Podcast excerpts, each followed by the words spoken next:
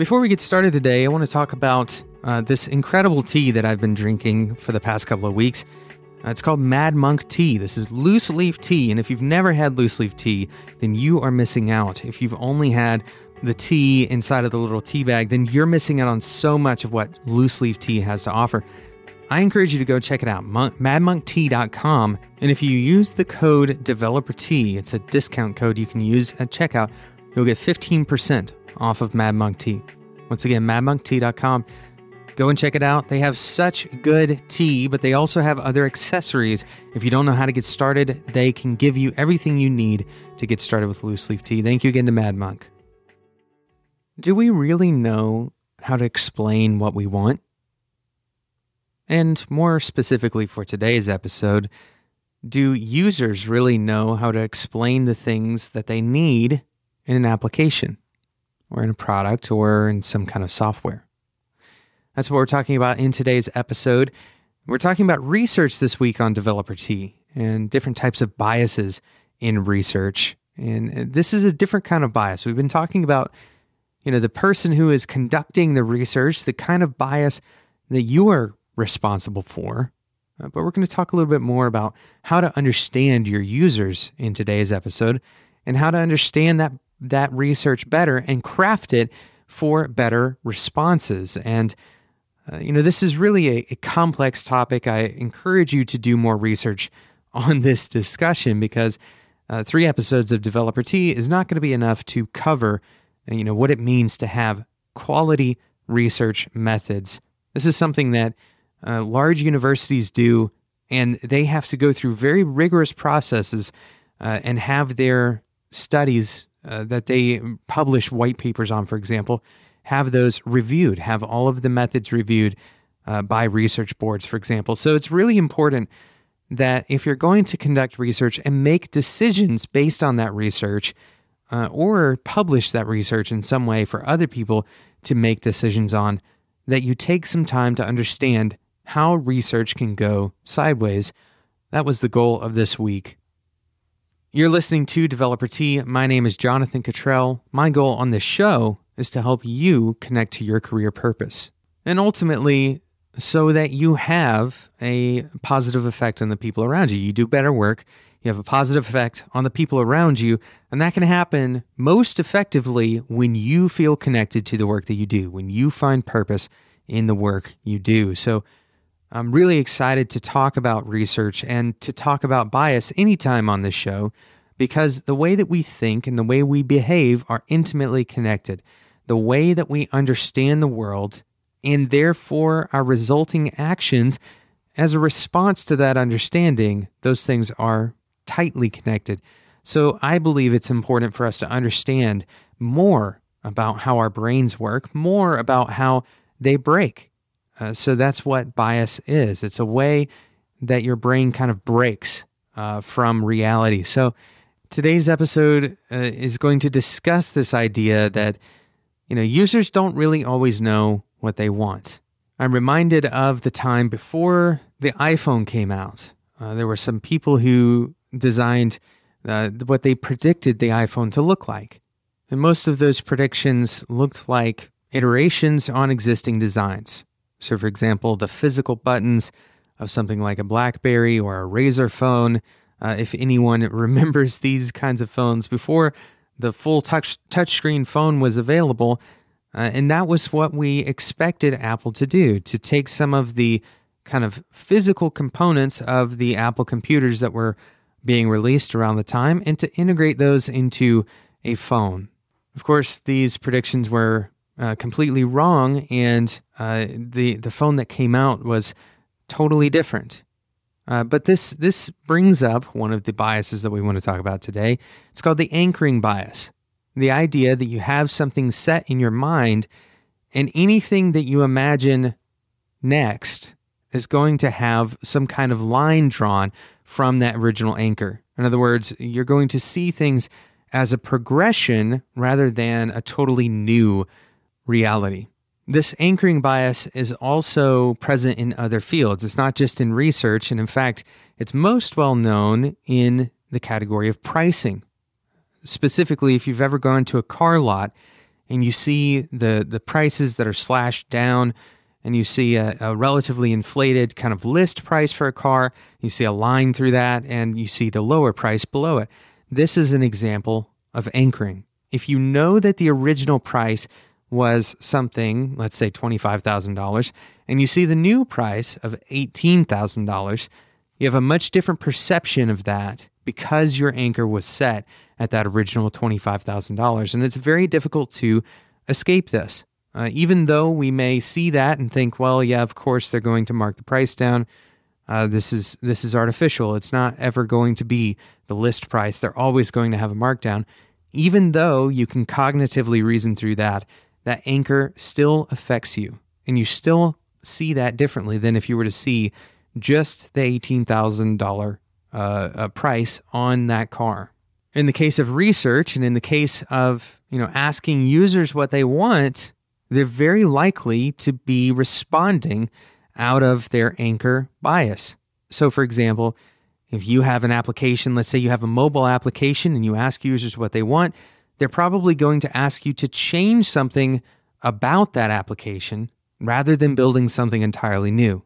And it may be the reality that you need to build something entirely new rather than iterating on that older uh, piece of technology. So, how can we avoid the anchoring bias? Well, some of it comes from understanding that it exists in the first place. We're going to talk about ways that you can avoid the anchoring bias and really avoid quite a few of these other biases uh, that we've discussed in this week's episodes of Developer Tea, right after we talk about today's awesome sponsor, WooCommerce.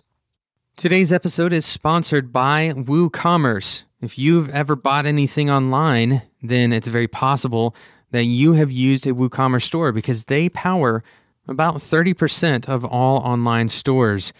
So, WooCommerce has been supporting Developer Tea for quite a long time now. Uh, we're going to talk about a specific thing for today's episode that we haven't really talked about before, and that is for people who have never actually set up an online store. Uh, WooCommerce is an excellent option for you, and I'll tell you why. The WooCommerce plugin includes a guided install.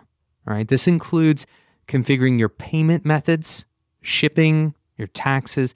If you're not familiar with Woo, this will be a great help and prompts you as you set up your store.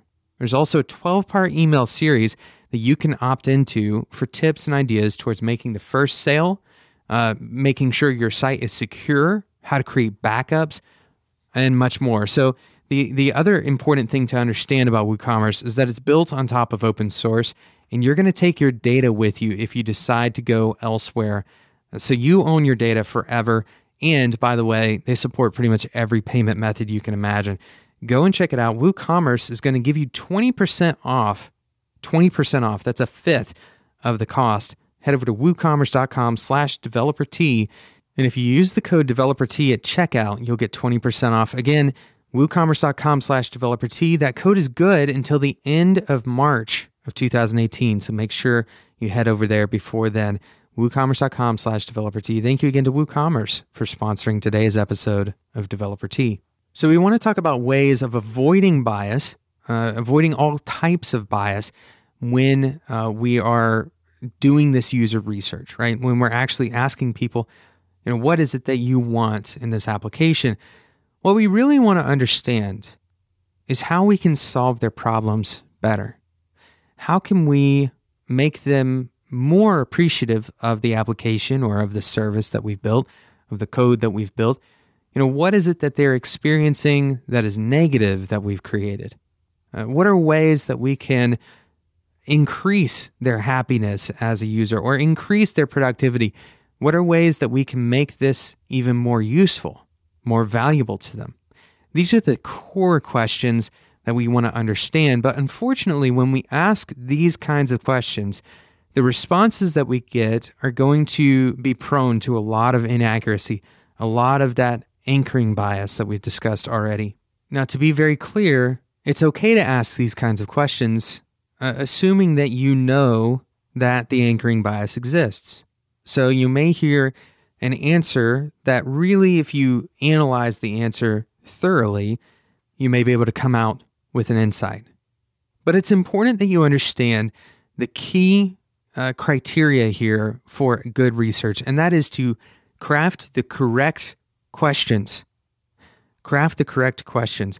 There's another bias that we haven't discussed, which I'm going to nickname the lazy brain bias. But essentially, what this bias is, is when you ask questions that sound similar to other questions, you're going to tend to get a similar answer. Now, this bias is uh, present in so many different areas. You can see this, for example, in performing magicians. Uh, you can also see this if you watch, uh, there's a segment of the Jimmy Kimmel show called Lie Witness News. And uh, some of this happens on Lie Witness News as well. Essentially, what you'll see is you'll see one or two or three questions that sound very similar. And then that next question, the fourth question, uh, includes some kind of key information that makes that question absurd, right? Or it makes that question completely different. But because it's worded the same, because the tone of the person who is asking that question is very similar, you're very likely to get a very similar answer. And for the sake of heuristics, you can kind of think of this as the brain gathering momentum, right? You see uh, the direction that questions are heading, and you're very likely to continue answering them. And the neurological reasons behind why this happens is basically, again, because your brain is lazy. It's much easier to uh, consolidate these questions and consider them very similar to each other. So, therefore, a reasonable answer is going to be similar to the previous answer. What you want to do to avoid all kinds of bias, including this very specific kind of bias, the lazy brain bias, is to craft thoughtful questions that require more thoughtful answers. For example, avoiding yes or no questions, if possible, is going to, to provide you much better qualitative information than if you were to just have a yes or no without any further information. Uh, so it's important to understand that each of these questions has an effect on the person that you're asking them to. It's important to understand that the ordering of your questions matters. And so, uh, for if you're going to take a survey, for example, it may be useful to randomize the order of the questions and make sure you write the questions so that they don't depend on any kind of order. Crafting questions to understand the user's problem rather than the thing that they believe is going to solve their problem. This is going to get you to a much better position of understanding. The user doesn't necessarily know what they want in terms of a product. They do know what they're trying to do most of the time, but usually they don't know how to do it. And that's why your product exists.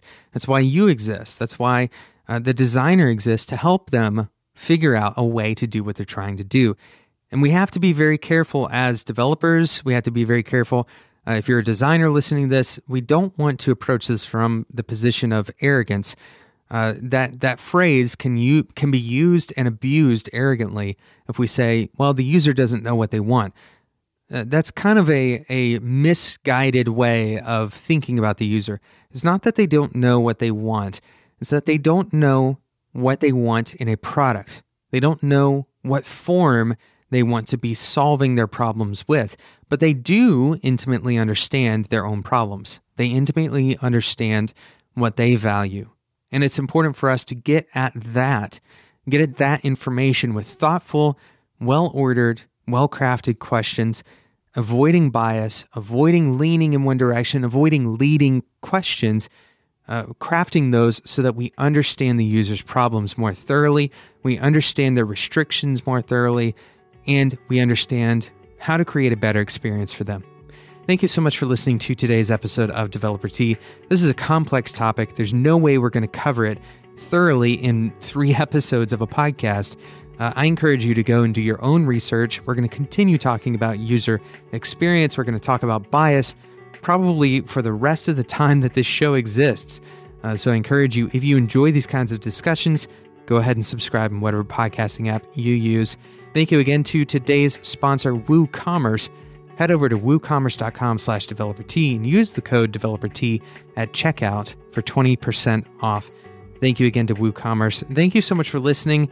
And until next time, enjoy your tea.